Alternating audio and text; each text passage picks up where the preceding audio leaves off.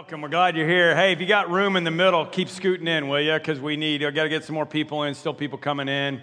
And don't forget, we got Saturday night services and Sunday night services.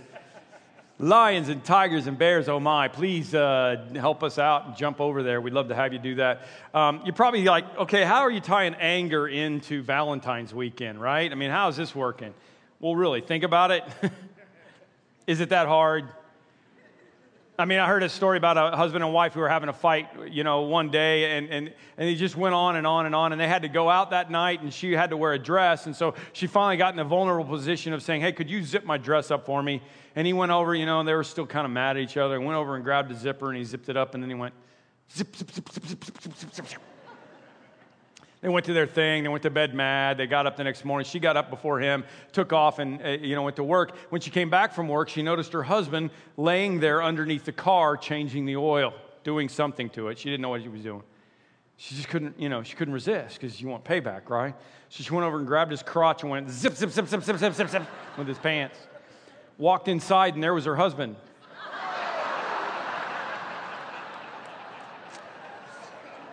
Went outside and the neighbor was out cold. He conked his head when somebody grabbed his crotch. There you go. There's your Valentine's tie-in. Okay, it's not really that difficult, right? And, and I'm talking about I'm talking about the sin I'm, the sin word for the next seven weeks. And I know that's like uh, you know I'm not not sure I want to do this. Well, I think sin the sin word has gotten a bad rap from bad preaching about it. Okay, and obviously sin is about what separates us from God. But at its core, the commands of God are given to us so that we will have a better life, okay? If you ever hear preachers get up talking about sin and how you're going to hell uh, because of sin, it's because that's, that's what's giving you this. I mean, yes, yes, all those things are true, but it's about what's going on in your life right now. And the reason God gave us these commands is so that our life would be better. I talked about that last week. That's why He did this. God's not sitting up there going, well, you know, I don't want you to do this because I'm a big cosmic killjoy up in the sky. He's trying to save us, okay? So we're doing the seven deadly sins. I want to ask you, uh, we've already signed up 100 more people this weekend. I want to ask you to sign up to do a, a small group with your family or your friends. Get together, get a DVD, fill out the bulletin. Take out your bulletin, you see that communication card in there. And all you got to do is fill that out and hand it to one of the people on your way out and say, I want to do this. All, I'm gonna, all we're going to do is we're going to give you a DVD that Casey and I did all the teaching on the seven deadly sins, and you can start it this week. And again, you, you don't have to invite people from outside of your your group. I, I want people that you know. Invite them over to your house, serve them some healthy snacks, and put in the DVD and have a little discussion, have some fellowship, have some community with some people, and let's talk about this together because it's really that important. Fill out the communication card, and on the way out, give it to those guys dressed up crazy out there, and, and, and let's talk about it. Because these sins are deadly. All right, let me put the slide back up again. Seven deadly sins. You got pride, anger, right? Envy, slothfulness, lust, gluttony, greed. All of those things are deadly.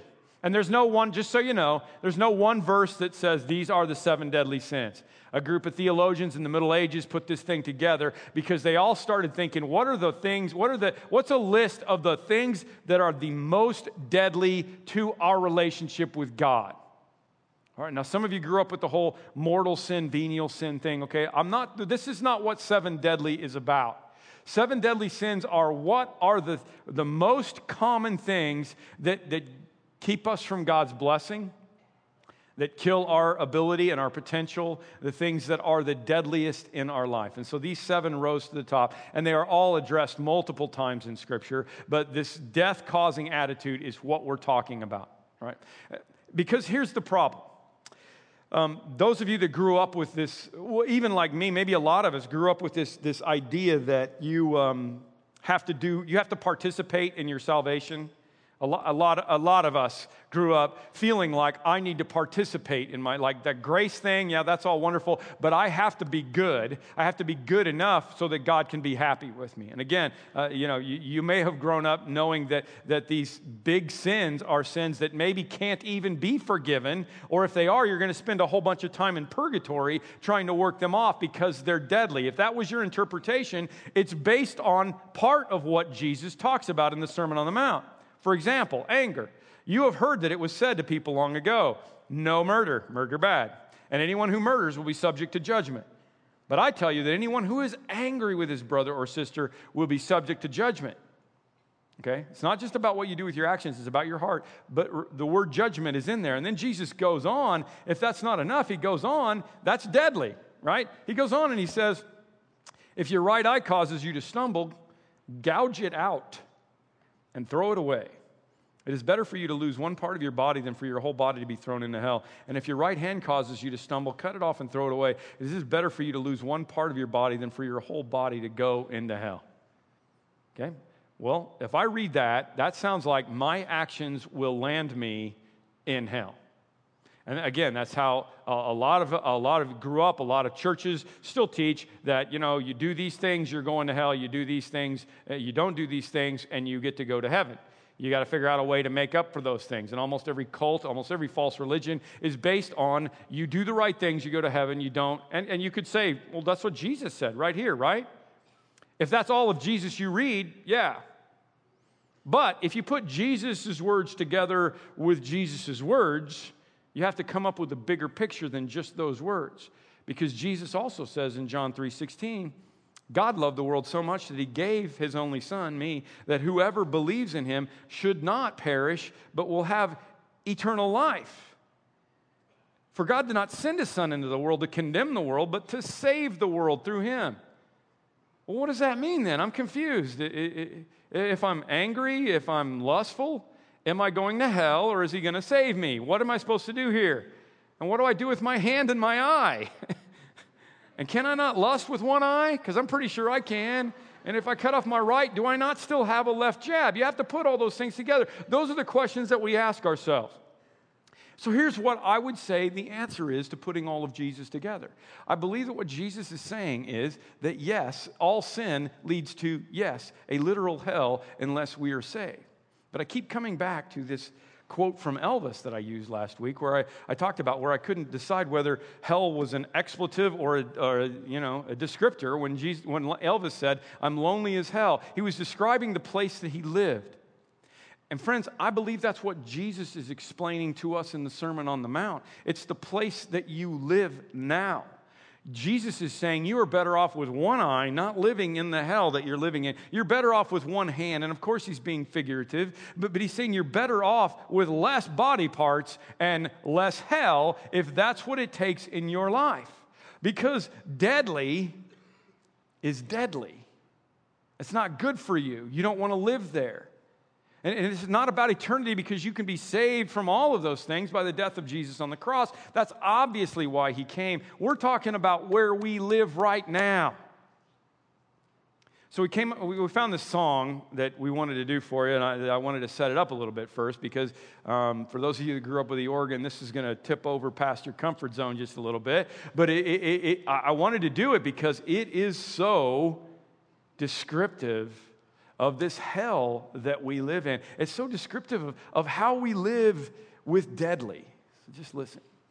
So that's what we're going to do for the next seven weeks, all right? Sin is everywhere. Are you in good hands? That's what I got to ask you. Uh, uh here's the deal on the whole thing, okay? Here's what's really important for you to understand. This sin thing is just not good for you. It's going to bring hell, it's going to bring death to you. Your wife catches you on the internet looking at stuff that you're not supposed to be looking at. It's going to bring hell to her and hell to you. You do stuff in anger. This is what Jesus is saying. You do stuff in anger that, that, that you know you shouldn't do. It's going to bring hell to the people around you. We understand this about anger. That's why they have classes in anger management, ladies and gentlemen. Even the world gets this. We know this, right? It's deadly, okay? Here's what the Bible says. Here's what Jesus says The wages of sin is death, but the gift of God is eternal life in Christ Jesus our Lord. We're talking about eternity here. And I think we use this verse to talk about eternity on the inside way too much. Usually, when we talk about eternity, we're, eternity, we're talking about, you know, forever. We're talking about later on when Jesus takes us to the place that has no more curse. But eternity starts today. You realize that, right?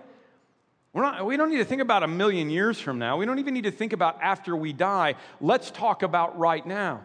That's why you could put those verses together with what Jesus said in John 10 10 when he said, I have come that they may have life and have it to the full. Well, how's that possible? Well, it's possible because eternity starts now. Eternal life starts now. What Jesus is saying is look, it's about your heart, okay, first of all. Just because you didn't kill somebody, just because you didn't have, commit adultery, doesn't mean that you haven't done it in your heart. And it's about your heart. But what he's saying is your heart can be good and eternal life, and you can have joy to the full now, or your heart can still be hellish even though you're saved. And we all know that you could be a believer for a long time and still live a life of hell on this earth if you choose to. Because it's going to be up to you. It's not up to God. God hasn't locked you up. You're locking yourself up in this prison of deadly.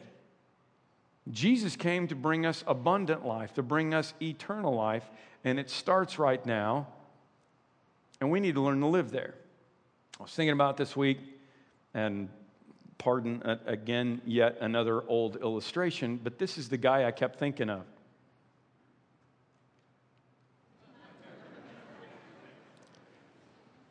For those of you who too young to watch reruns of Andy Griffith, this is Otis, the town drunk from Mayberry RFD or the Andy Griffith Show, right?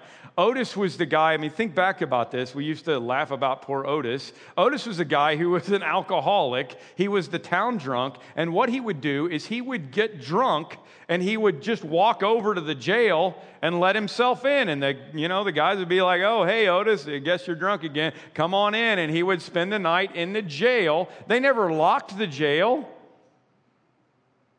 They didn't put him in jail. You with me?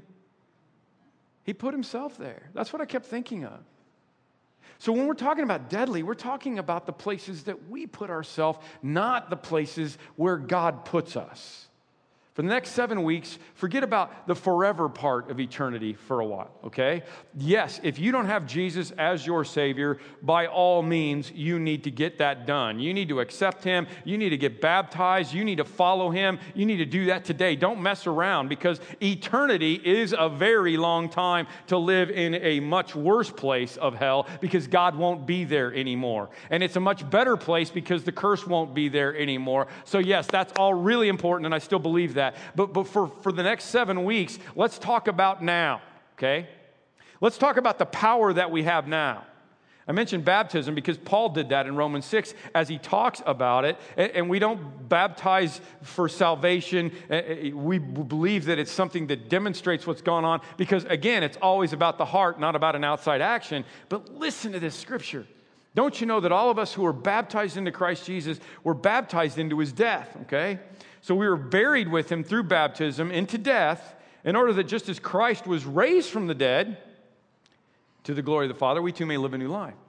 If we've been united with him in his death, we will certainly be united with him in his resurrection, because we know that the old self was crucified. My old self was crucified on the cross with Jesus, so that the body ruled by sin might be done away with. Well, yeah, after I die. No, that's not what he's saying.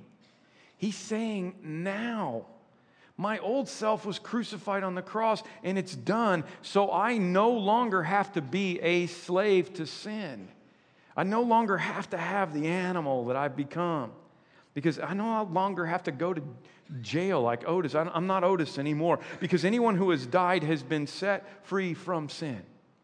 Therefore, do not let sin reign in your mortal body. Notice that word mortal. I'm talking about now, ladies and gentlemen. Do not let sin reign in your mortal body and obey its evil desires. Do not offer any part of your sin of your, uh, yourself to sin as an instrument of wickedness but rather offer yourselves to God as those who have been brought from death to life, and offer every part of yourself to Him as an instrument of righteousness. Because sin is no longer your master. You no longer have to live in deadly. You don't have to live in hell because you are not under the law anymore. You are under grace. Is that not a phenomenal passage of Scripture? I don't have to live there anymore.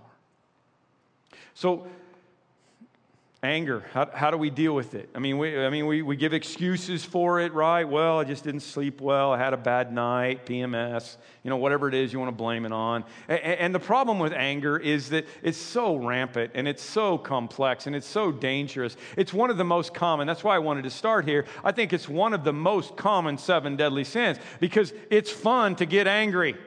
It's fun to feel that, and there's an adrenaline rush, and there's all kinds of stuff. That's why they have classes in it, you know? And it's fun, and because we feel these feelings and we want to retaliate, and we've, we've accepted the fact that retaliation is a good thing.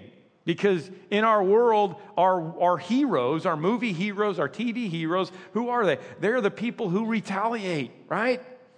Hello, my name is Inigo Montoya. You killed my father prepare to die. This woman's husband cheated on her, and um, she didn't take too kindly to it. All right, first thing comes to your mind country song. And I dug my key into the side of his pretty little souped up four wheel drive. Oh, why did Carrie Underwood break out with that song? Because that's a feeling we want to have. I, I deserve this anger, this retaliation, this payback. This is the way that it ought to be. This is the problem with anger. And the bottom line is there is going to be stuff that's going to make you angry. So pay attention to this. I'm going to give you a verse of scripture. I'll give you the beginning of it right here. The Bible says, be angry. Be angry. Do you know that? The Bible says, be angry. Well, obviously, this is not the whole verse. What, the what Paul is saying in Ephesians 4 is, you are going to be angry okay? Uh, the, the, the thing that he's saying here is that anger is not the deadly part. It's what we do with anger that is the deadly part. That's what turns it deadly. Anger is neutral, ladies and gentlemen. Uh, one commentator said it's like a crowbar. You could use it to pry open the window that's stuck, or you could use it to smash the window. Either way, it's like all of the seven deadly sins eating good, gluttony bad, right? Uh, you know, I mean, and we're going to talk about gluttony way more than eating. It's, you know, more than that. But, that, but you see what I'm saying? A little bit of pride is good. We need to have some pride in ourselves. God made us fearfully and wonderfully made right? We're a temple. But too much pride is bad. Sexual desire, good. God made it. Lust is bad. Rest is good. Laziness is bad. It's, all of these things are neutral things. It's what we do with it that makes the difference. And even constructive anger can be a good or a bad thing, depending on what we do with it. Even righteous anger. I mean, constructive anger would be me getting mad because I flunked a test and, and deciding that next time I'm going to study harder and I'm not going to flunk the test. Okay, that's good. Uh, what I'm saying is that some Christians believe that we should just be, you know, singing kumbaya all the time and nothing will ever make us angry. No, some things are going to make us angry. The anger of the Lord is a phrase that's used in the Old Testament 18 times. God got angry. Jesus got angry. You know, when they were turning the temple into an outlet mall, he went in and got angry, right? But like all anger, it doesn't matter whether it's righteous anger or unrighteous anger, it's what we do with it. I mean, we can do a lot of damage with unrighteous or with, with, with destructive righteous anger, can't we? I mean, all we have to do is think of Westboro Baptist Church, right? Are they doing any good with their anger? No, they're, they're, they're messing things up. I got this picture from the uh, old temperance movement when they were trying to do away with alcohol. Lips that touch liquor shall not touch ours. I got to ask you a question.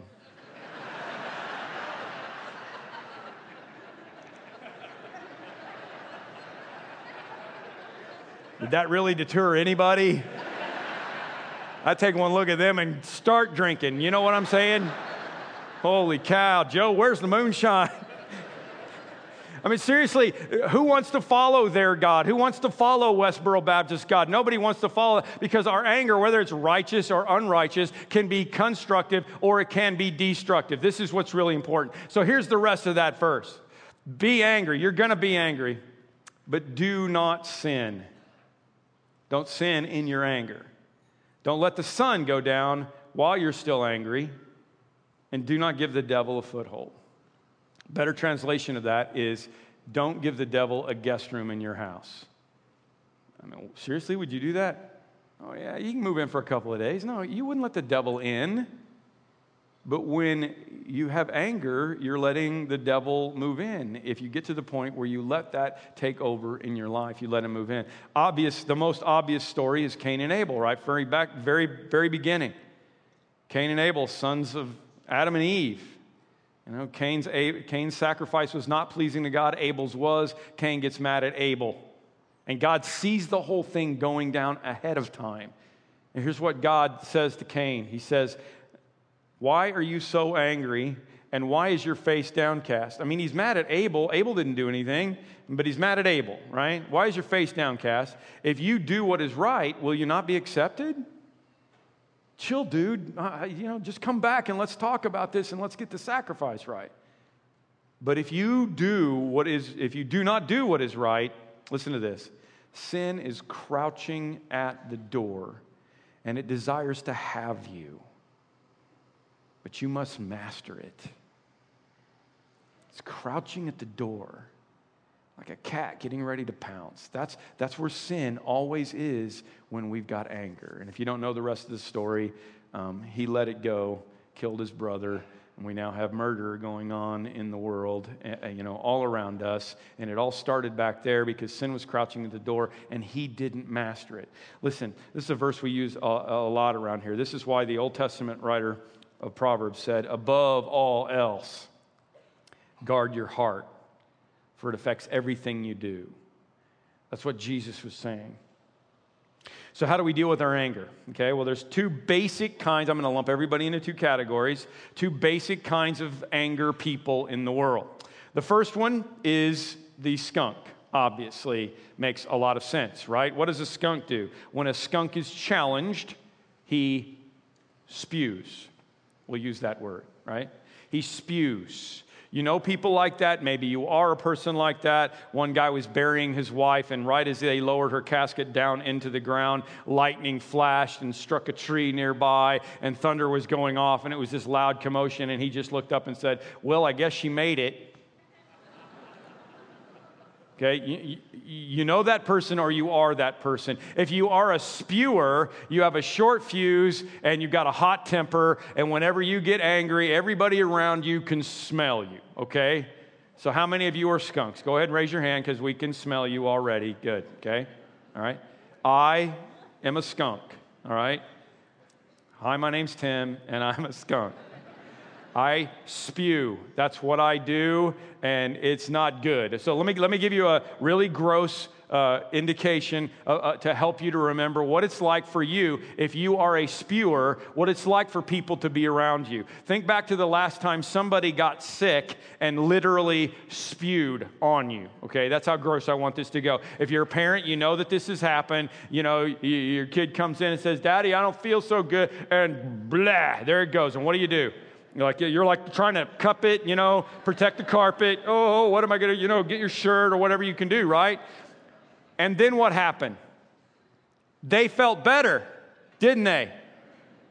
They're like, hey, nice catch, Dad. Let's go get ice cream. Here's my question Did you feel better? No, no, no. You felt like respewing, right? I know that's gross, and I'm sorry not really that sorry, but I know that that's gross. I want you to understand what it's like for the people around you when you spew, because it just makes them want to re-spew, okay? And let me just tell you, all my homies in the spew club, the Bible says that spewers are stupid. A fool gives full vent to his anger, but a wise man, wise man keeps himself under control. Skunks, our problem is that our anger problem is destroying our relationships and it's bringing hell to the people around us. And where sin is crouching at the door and it's making us do dumb stuff. In your anger, don't sin. And again, I mentioned anger management. I mean, psychologists will tell you, medical doctors have studied it. Uh, one medical doctor said you could subtract a week of life for every outburst of anger that you have. That's how bad it is for you to spew. It means I'm like 95 in anger years. I don't know about you, okay? And, and, and, and I'm going to I'm gonna tell you something. It's, it's not just about personality, it's not all those things. It, it's about deeper stuff than that. It, it's about something that we should and can and ought to be able to control, all right? There's a second group of you out there.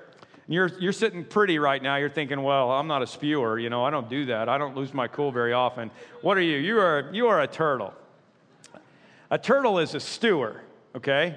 A stewer is the person who, you know, they bring it in and they get down, it's all down in their shell, and they're all down in their shell, and everything, you know, seems okay on the outside. It doesn't seem like they're mad, but they're mad. And it's smoldering down in there. And you know, like five days from now, all of a sudden, it's going to come out, and you're going to be like, whoa, whoa, what just happened? Well, it's not about what happened then, it was about what happened five days ago, but they've been holding on to it. And the Bible says, love keeps no record of wrongs. Well, stewers don't believe that, right? They got a record, they got a list, and they want to keep on to it. And I'm going to be honest with you. I mean, my wife's in this service, and we will both admit this. We, we are both pretty spewish, okay? We follow the spewish calendar. We have spewish holidays. I mean, literally. Uh, that's just like blah, blah, blah, blah. That's how we do things, okay? But if I had a choice, and, and I don't now because 30 years in, we're, we're doing this, but if I had a choice, I would rather be with a spewer than a stewer.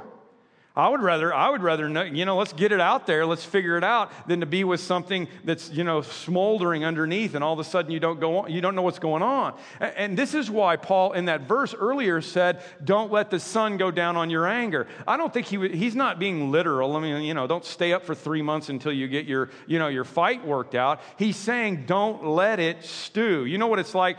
You know what it's like to let it stew. When you're letting it stew, you go to bed in the fighting position.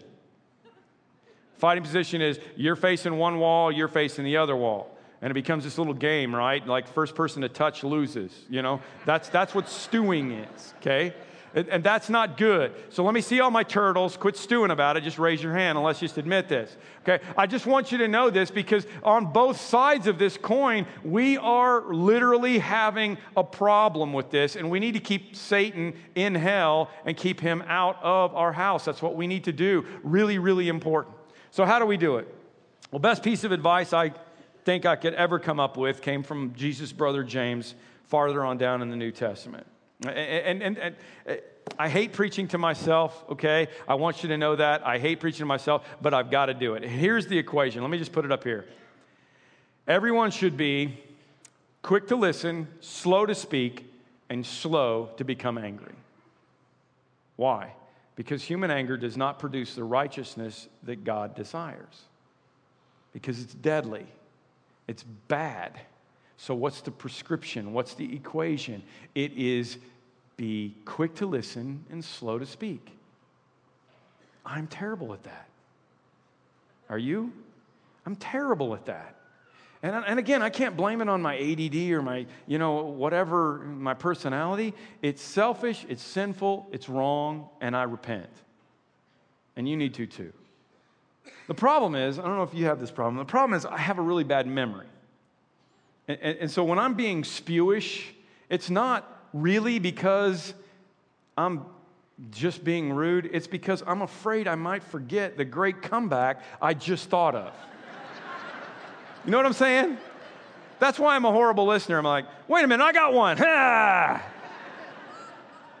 So you know what I've started doing? I mean, like literally within the last month. I, I at this point, when I know I'm going to get into a situation where I'm going to have to have a hard conversation and somebody's going to tell me some stuff I don't want to hear, I bring a piece of paper and a pencil and I write. And I write notes to myself.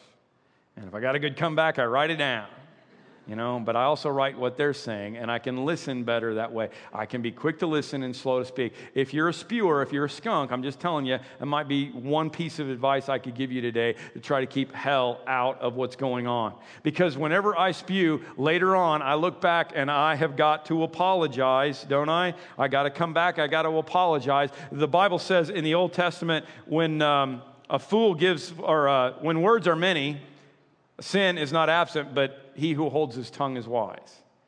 Quick to listen and slow to speak. So let me give you the this is the deadly equation. If you take James backwards, this is the deadly equation. If you're slow to listen and you're quick to speak, You're going to become quick to be angry, and that's going to give you deadly. That's going to give you hell. You might want to write that opposite equation down somewhere or get a tattoo or something because this is something really important. And I know you're looking at me like, you know what? This is not brain surgery, Tim. Okay? Listening, good. Speaking, bad. Anger, very bad. Yes. You knew that already, didn't you? That's the problem. It's not the information, it's the motivation. That's why God told Cain, sin is crouching at the door, but you have to do something about it. And James says the same thing. After he gives us the equation of what we should do, he goes on and says, This is a great, this is a great illustration. Do not merely listen to the word and so deceive yourselves, do what it says. Anyone who listens to the word but does not do what it says is like the man who looks at his face in the mirror and after looking at himself, goes away and immediately forgets what he looks like. Okay, this is the problem. A lot of us are like, okay, anger, bad. I should master it. 20 seconds out in the parking lot, you're going to be flipping off the parking lot guy because he didn't let you go next, right? Do you know what that is? That is, that is a problem. That's forgetting what you look like. That means you aren't the master of what's going on in your life. That, that's deadly. It's like me looking into the mirror, seeing the crow's feet and the bags under the eyes and the, you know, thinning gray hair, and walking away and immediately forgetting what I look like, thinking I look like Adam Levine, sexiest man alive. There's a lot of resemblance there, don't you think? You know? That's what it's like. You're like, uh, yeah, I got some anger problems, but it's not that bad, okay? Let me tell you something. It is that bad. You don't look like Adam Levine when you're angry. You look like Bob Costas with pink eye. Looked like he was from The Walking Dead, didn't he? Get him off my TV, right? That's what I'm talking about. That's what you look like, okay? So here's my equation for you. Here's the tattoo quick to listen, slow to speak equals slow to become angry, good looking. This is good. You get that tattoo. That's what needs to happen. Quick to listen, slow to speak, slow to become angry. You're like, well, Tim, I, I, I don't know if I could do that, man. I've, I've been trying, I've been trying, I've been trying. Well, here's the good news, guys. The good news is if you're a believer, you have Jesus, you have the Holy Spirit living inside of you, and He wants to make you good looking. He wants to make you undeadly. He wants to help you with the sin that's crouching at your door. I mean, think about the people that were with Jesus. I, I, I, come back to James and John because James and John are a riot. James and John, you know, the, the, the first apostles, the disciples of Jesus, they were called the sons of thunder. That was their nickname, okay? Does that tell you anything? They were a part of a religious zealot group and they were angry, you know, frustrated. They were thunder boys. This is James and John, the thunder boys. You're like, well, how do you know this? Well, listen, Luke 9, listen to this. Okay, they'd gone into Samaria, and there was a town there that, that said, Forget you to Jesus. And the disciples were mad. When the disciples, James and John, the Thunder Boys, saw this, they asked, Lord, do you want us to call down fire from heaven and destroy them? Thunder Boys, are you in junior high? I mean, for crying out loud, how, how long have you been ha- hanging out with Jesus at this point? You want him to go Sodom and Gomorrah on this town because they didn't welcome. I mean, come on. You've been playing too much Xbox. That's not what Jesus wants to do, okay? That's not who it is. And yet, do you know what these guys were known as later on? When, they, when, when John, for example, wrote his epistles later on, um, he was known as the apostle of love, okay? John went from being Thunder Boy let's rain down the napalm to love apostle. How did that happen? Well, it's because he was with Jesus, okay? Listen to what he wrote. And we know and we rely on the love God. Listen to this. This is Thunderboy. We know and we rely on the love God has for us. God is love. And whoever lives in love lives in God and God in him. What has he been to Colorado? I don't understand this. How, how is that Thunderboy? Huh? I'll tell you how that's Thunder Boy, and I put it on the screen so you really remember this. The more you hang out with Jesus, the more your life should look like love. Now, that's hard for me to say because I've been hanging out with Jesus for a really long time, and I had to look like a lot more love than I look like. And maybe you're thinking the same thing. Well, guess what? It is not God's fault, it's not Jesus' fault. It's me being Otis, walking back into it over and over again. Here's what Paul says Get rid of bitterness rage. Okay, this is like the whole summation of the whole anger issue bitterness, rage, anger, brawling, and slander, along with every form of malice. okay, all of this. Get rid of all the bad anger stuff. And what should we do? Well, we should be kind and compassionate to each other, forgiving each other, just as in Christ God forgave you. All the bad stuff, kick it out. Kick it out of your house. Well, that's not possible, Tim. Well, hang on a second if it's in the Bible, it's possible. Not on your own, but with the power of God, it is possible to go from sons of thunder to apostle of love without stopping through Colorado. It is possible for this to happen. You say, well, yeah, but that's the Apostle Paul. I mean, you know, he, he was an apostle. I mean, for crying out loud. Do you know what Paul did before he became an apostle?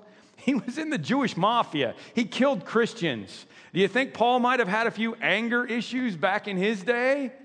And before you say, well, you know, his life was probably a lot easier than mine, he was not writing this from a beach in Maui sipping on mojitos, guys. He was writing this from a Roman prison. In a Roman prison where anybody, you know, who would have had the right to say, you know what, I don't deserve this. This is not who I ought to be. Somebody else ought to get me out of here. If anybody had a right to, to, to not say, get rid of all that anger stuff, it would have been the Apostle Paul. But he said, Get rid of it, get it out of here, be done with it, be filled up, be kind and compassionate, and forgive one another like Jesus. We've got trash cans, you probably noticed on your way in why we're burning trash outside all the doors on your way in. Um, those trash cans are going we're going to do this for all seven weeks of the seven deadly sins.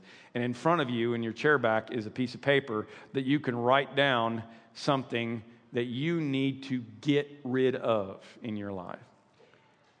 I was thinking about it this week. I, I read this illustration from back after the Civil War with all the you know issues that they had trying to bring the country back together. And Robert E. Lee was visiting this Southern woman who ha- had this beautiful plantation that had just been decimated by the war, and she was talking about this tree out front that had been you know blown up by the Union Army, and, and she was complaining. She said, "Can you believe what they did to my tree?" She was expecting Robert E. Lee to say, "Yeah, I can't believe those Yankees. I can't believe what they did." And Robert E. Lee instead said, "Just cut it down, ma'am."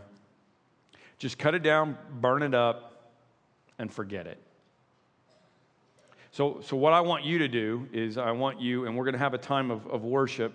See, the, the other deal is Jesus said, before you have communion, before you do worship, before you leave your gift at the altar, go be reconciled with the people you need to be reconciled with. So I want you to, you don't have to do that literally, but I want you to write down what's making you angry. What, what is it that you need to get rid of in your life? It may have been something somebody did to you, maybe a situation, or you can write a prayer down, something that you want help with, whatever. And then on your way out, throw them in those trash cans and, and burn it up and forget about it. Again, trash cans are outside. Some people, the first service last night, were a little confused. They were looking around in here for the burning trash cans. There, I, I didn't think I had to explain it, but I want to make sure I do. Outside, on your way out, let it go. Let me put the scripture up on the screen because I, I, I want to finish with it. Be kind and compassionate to one another, forgiving each other just as in Christ. That's the key phrase just as Christ. Just as Christ, what? Well, just as Christ loved, you can become uh, the apostle of love from the son of thunder. You know, I mean, part of this problem is you, you can't hate anybody if you really love them. You can't be angry. You can't want to kill them if you love them. And when we're like Jesus, we're going to love. Jesus said the second greatest commandment was to love your neighbor as yourself. What Jesus was saying in the Sermon on the Mount is don't feel all cocky about yourself because you didn't kill somebody. If you hate them, you have already committed the problem, all right? So, just as Christ means it, it, it's about love. Because if we don't do that, it's going to be hell for both of us. Just as. And Jesus could look down at the cross, at the, from the cross, at the very people who had betrayed him and killed him, and still have love for them. And if you can learn to start having love for the, for the people that are around you because you've been with Jesus, just as, then it's going to change everything. The second part is the forgiveness part, right? Jesus said, Forgive them, Father, for they know not what they're doing. And we, you know, we pray this, right, in the Lord's Prayer forgive us our trespasses as we forgive those who trespass against us. Why can we do that? Because just as in Christ God forgave you, when you realize what Jesus did for you, then it changes everything even more. Not only should you love them, but you should realize that you didn't deserve forgiveness either. You know, when Jesus said, Father, forgive them, you know who the them is, don't you? It's you. It's me. We're the ones who put Jesus on the cross. He died on the cross for my sin. I mean, if you didn't remember this, or maybe you didn't know it from the Passion of the Christ movie, you know, Mel Gibson believed that so strongly that the only cameo appearance he made in the Passion of the Christ movie was that it was Mel Gibson's own hand holding the spike that they drove into the hands and the feet of Jesus. Because he was making a statement. He was saying, Listen, it was me that put Jesus there. We can't blame those people. It was me. And when I realized that it was me that put Jesus on the cross, changes my perspective yet again. Because I believe a big part of the issues that I have with anger is about, is about fairness. It's about, well, I deserve better than that. Isn't that true? I deserve better than that. I can't believe they treated me that way. I deserve better than that. If I can just stop myself and say, okay, number one, I love them. And number two, you know what? I really don't deserve better than this. I deserve hell. My sins put Jesus on the cross. And I don't deserve any better than this. As a matter of fact, I deserve a lot worse. I deserve a literal hell for my sin. So there's no way I should feel justified in bringing it to somebody else because of my anger. Let me say that again. I deserve hell for my sin, and there is no way I should feel justified in bringing it to somebody else because of my anger. And the good news, again, is that, by the way, I already died to that old sin. I don't have to live in it anymore. I've got the power of God inside of me. So it really ought to change me. The cross really ought to change my perspective. The more I hang out with Jesus, the more I ought to be different. I deserve deadly, but I don't have to live there. The prison is not locked for me. So we're going to sing some worship and uh, give you a chance just right now. You can write those things down if you want uh, right now, or just spend a moment in worship because I want us to do this before we get to the point where we do communion. And as we sing this song, it's about the power of God working through us. I want your prayer to be God, help me to not be deadly. Help me to not walk back into prison over and over again and live in this deadly place. Work through me. I died to sin. Help me to know. Help me to have the motivation to want to be the person that looks more like an apostle of love than a son of thunder. Let's do it. We're going to do communion. He's got the strength for you, but um, as we do communion, I, I got to remember this whole thing about just as in Christ God forgave me. This is a letter written to a man on death row by the father of the man he killed. You're probably surprised that I, of all people, am writing a letter to you, but I ask you to read it in its entirety and consider its request seriously. As the father of the man whom you took part in murdering, I have something very important to say to you. I forgive you.